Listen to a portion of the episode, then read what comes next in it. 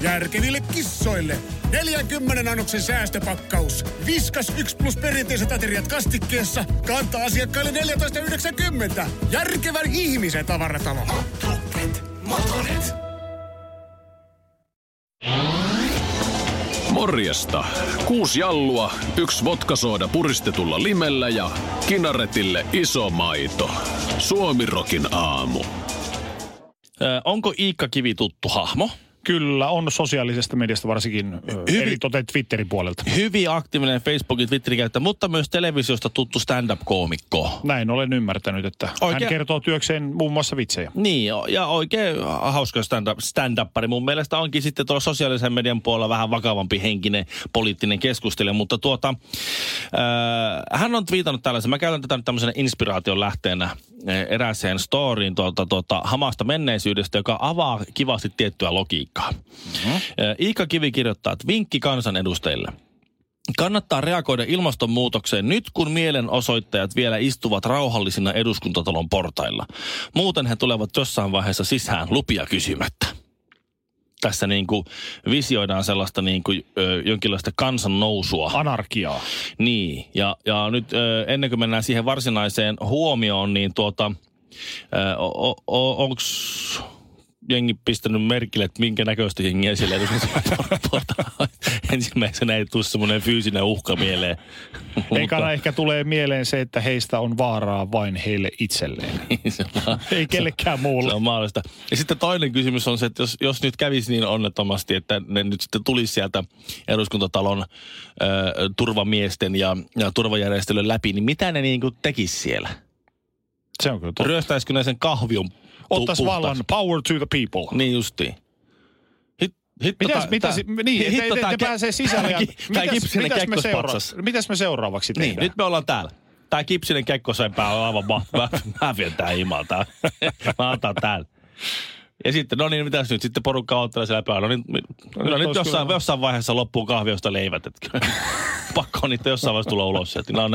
Mutta siis mä mietin vaan sitä lo, lo, logiikkaa tässä. Ehkä niin voi käydä. Me ollaan nähty, mitä tapahtuu, kun bensan hinta nousee. Se on vakavampi ongelma. Silloin tulee Ranskassa keltaliivit ja tuota, kaduille. Mutta aikanaan, kun minä olin teini-ikäinen ja oltiin Toholammilla alaikäisinä, meitä oli, saatiin semmoinen 20 hengen porukka. Olikohan se baarin nimi nyt TT vai mikähän se mahtoi nyt olla.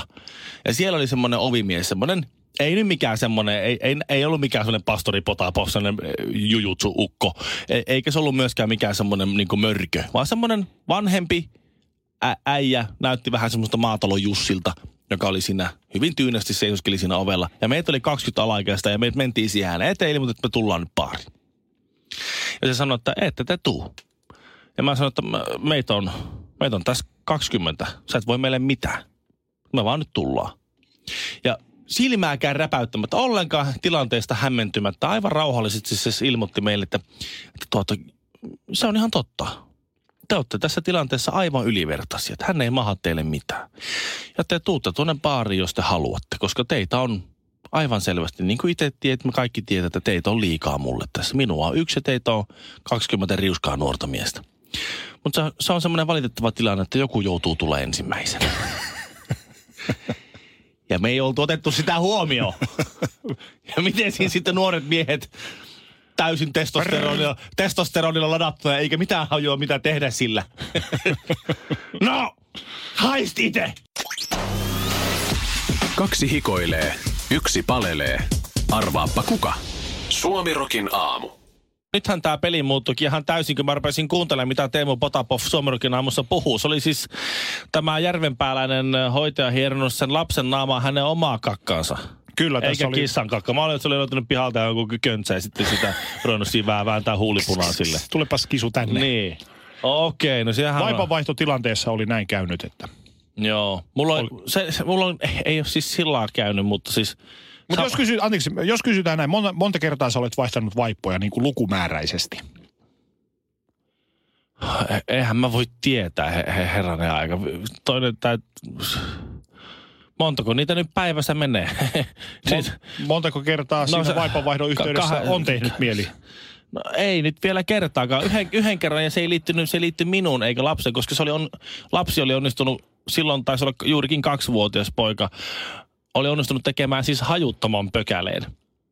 Ja se ei haissu millekään. Oli siinä sitten niin kuin istuin sohvalla ja lähdin vaihtamaan, lähten vaihtamaan vaippaa. Ja kato, niin kuin sillä miestyyli, mä niin kuin näin semmoisen, että vetästään tuosta vaippa nopeasti ja sitten laitetaan sillä niin rennon rempsesti. No siellähän oli sitten ylläri siellä. Ja mä vauhilla nykäsin sen vaipaa siitä ja siitä lähti semmoinen köntsä, joka sillä pyöri ilmassa, lähti laskeutumaan kohti lapseni päätä. Mä siirsin sitä vähän eteenpäin, ettei kopsaha. Niin siitä mun käsien välistä hänen niin selkeänsä takaa tuohon mun jalkojen väliin valkoiselle sohvalle. Ai että. Ja sitten mä mietin vaan, että nyt, niin tää, tää, nyt vaimo on vihainen. Meidän se vaimo ja ja sitten mä lähetin sille tekstiviestiä panikissa, että onko jotakin kakka, kakkasampoota? Onko olemassa jotakin, jotakin äh, kun nykyään on pesuaineet joka asialle. Kun meillä on, mä menen kaappiin, siellä on maton pesuaine erikseen, siellä on, siellä on pöy, keittiön pöydän pesuaine erikseen, siellä on vessan tasojen pesua erikseen, ikkunoille erikseen, verhoille erikseen, verhokankaille erikseen, kaikille on kaikki erikseen. Kun mä, mieshän on semmoinen, että se laittaisi kaikki samaan tuupiin. Että olisi pesuaine, hammastahana, shampoo, kaikki ja deodorantti olisi kaikki samassa pullossa ja leivän päällinen. Niin se olisi kaikkein paras juttu. Ja sitten kyselemään, että onko, onko jotain kakkan sampoota. Mä luulen, että toisessa päässä on silloin alkanut varoitusvalo vilkkumaan. Joo, ei muuta kuin geelit kouraa ja tukka taakse. Suomirokin aamu.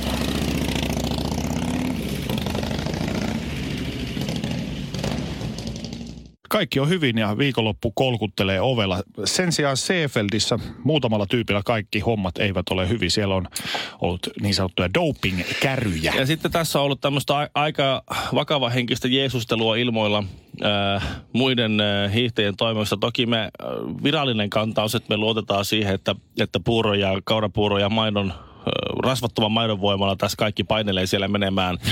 mutta tuota, Tähän mä haluaisin heittää semmoisen buahahaha niin, mutta epävirallinen kantama lienee se, että, että tota, olisikohan tuo nyt ihan sitten noin tolleen. Ei se kyllä taida ihan olla. Ja mä nostin tuossa äsken esiin sen, että äh, mietin omaa hormonikäyttöhistoriaa, niin mä olin ihan tavallinen semmoinen pulliainen, joka tykkäsi bodaamisesta ja salilla käymisestä. Ja jossain kohtaa siinä, m- olikohan mä treenannut kolme, neljä vuotta niin sanotusti au naturelle. Niin. Kunnes sitten eräs ystäväni sanoi, että hei, pistetäänkö vähän lisää puita uuniin. Mä olen nyt se tyyppi, ehkä vähän enemmän kuusi vuotta reenannut Auna Turelle. Tavallinen pulliainen. Tulokset näkyy, jos näkyy. Mm. ja näin. Ja mu, ainoa ero on se, että ei nyt mulla ei ole sitä tyyppiä. Enkä mä välttämättä tarvikaan, mutta hyvä. Nyt, nyt mä pystyn, mä oon nyt tossa nyt. Sä oot niin kuin minä. Mä oon niin kuin jätkä tossa. Just no, näin. hyvä, okei. Okay, ja sitten? No siinä oli iso kynnys. Mä mietin moraalisia kysymyksiä, onko tämä oikein. Ja sitten toisaalta selasin samalla podauslehtiä, kun katsoin, että Arnold on hirveästikis. Joo, niin, niin. Ja totta kai mä haluan mennä hietsuun potkimaan hiekkaa nörttien naamalle ja viemään niiden mimmit. No niin. Luonnollisesti. no, kukapa nyt ei. Ja no, sen jälkeen sitten mä aloitin hormonien käytön ja niiden hankkiminen on super easyä, kun sä tunnet oikeita ihmisiä. Ja mm. aitous, no välillä tietenkin oli aitoja ja enemmän oli aitoja tavaraa kuin feikkiä tavaraa, koska siihen täytyy kuitenkin valmistautua, että näin voi olla, että niin. on keinoja, millä pystyt varmistamaan. No, siitä 15 vajaa 15, reilu 15 vuotta eteenpäin. Mä aika pitkään käytin hormoneja erilaisissa muodoissa. Ja tuloksia tuli ja paino nousi ja, ja puntti nousi ja oli hyvässä kunnossa. Ja, tai niin kuin oman silmään hyvässä niin. kunnossa siihen, mihin halus päästä. Mä jäin sitten tätä Seefeldin keissiä miettimään lähinnä niin kuin omasta vinkkelistä, että mm. miten me voidaan olla niin sinisilmäisiä ja miksi urheilijat väittää yhtä, että jos minä tavallinen pulliainen salipöysti saan hankittua hormoneja niin helposti ja käytettyä niitä, niin miten sitten MM-tasolla niin. urheilevat Jossa puhutaan isoista huippu, rahoista. Puhutaan miljoonista dollareista ja euroista. Että ne on varmasti, joo totta, ne on puhtaasti mm. siellä urheilemassa. Kyllähän sitä aina ihmetyttää, kun tuommoisiin amerikkalaisiin ammattilaissarjoihin suomalainen pullinen lähtee jotkut pikkusen karvaa alta muutamaan NHL pelaa karvalta 30 kasvaa pituutta yhtäkkiä. Ja siellä vähän leukaluut levenee mm. ja sormet ja kädet isonee ja justiin joku kasvuhormoni vaikuttaa justiin tämmöiseen ääreis, mm. ääreis tuota kasvuun, että leuka, leuasta tulee vähän semmoinen lakkiluke, ei kun Daltonin veljeksillä, niillä oli semmoinen iso leuka. Joo, niin, niin, niin joo, kyllähän se tietysti herättää epäilystä. Ja sitten mä oon miettinyt sitä, että joskus aikanaan oli, oli olikohan se urheiluradi vai missä se mahtoi, mikä mahtoi olla tämmöinen joku pieni kokeilu, että joku, joku porukka otti niin kuin, äijäporukka otti siis tota naisille määrättyä jotakin tämmöistä kasvua, tai naisten minimiannoksen, mitä jotakin otetaan. Ja tulokset oli niin hämmästyttäviä, että siitä on niin hirveä etu, että minkä takia huippurheilijat ei käyttäisi. Ja eikö se ole niin, että vaikka huippuurheilija ei käyttäisi kisojen aikana ja ei kisojen aikana kiinni, niin eikö se perustukin tai mä oon käsittänyt, että se dopingin käyttö perustuu siihen, että sen dopingin avulla sä pystyt harjoituskaudella tehdä niin paljon toistoja, niin paljon treenimääriä, että sitten se sun kondis on vaan niin kova puhtaana urheilijana kisojen aikana. Joo, ja siis kaikkihan perustuu siihen syklisyyteen, eli ne, jotka ovat nyt jääneet kiinni, ö, oli sitten veritesteissä tai missä tahansa pissatesteissä, niin se syklittäminen on mennyt sitten vaan perseelleen. Sä et ole ajoittanut niitä käyttöjä oikein. Sä oot vaan jäänyt kiinni. Ilman sitä niin kaikki olisivat ikään kuin edelleen puhtaita urheilijoita. Niin, niin. Nyt sä oot vaan jäänyt niin sanotusti nagettiin. Ja sitten muiden rooli tässä suuressa nukketeatterissa on paheksua hirveästi ja ja koska ei, on, onko, onko, se, onko se, siis mä, joo, tämä on tietysti mulle vähän vaikea. Mä oon tämmöinen kaurapuuro urhe, ur, urheilu silmälaseen katson kaikkia urheilijoita. Niin tämä on vaikea tavallaan niin kuin nyt sisäistä, olisiko se ihan sitten kuitenkaan noin. Mä, mun on helppo ymmärtää, että kun siinähän on kaikkien tavallaan niin kuin, kaikki on tavallaan samassa laivassa. Että jos se niin kuin suuri kuva paljastuisi, että ihan oikeasti kaikki käyttää, niin siinähän, siinähän on sitten saman tien kaikki liitot ja kaikki muutkin urheilijat ja koko urheiluskene ja miljoonien bisnes ja, ja urheiluvaate ja kaikki on tavallaan siinä samassa sopassa suuressa puhallutuksessa. Eihän tuommoista voi, tuommoistahan ei voi ikinä paljastaa. Ei voi paljastaa, mutta niin kuin itse jo sanoit, että tässä pyörii kymmeniä, satoja miljardeja tässä bisneksessä niin siinä vaiheessa, kun sulle isketään se mainoslappu tuohon käteen, se so- sopimus, missä että saat tästä 100 miljoonaa, niin aika nopeasti siinä pyllistää ja ottaa sen piikin perseeseen. Tähtijuontaja, suosikkijuontaja sekä radiojuontaja Mikko Honkanen. Joka arkiaamu, kello seitsemän Suomi Rokilla. Se on aina sosiaalinen itsemurha lähteä puolustamaan Donald Trumpia.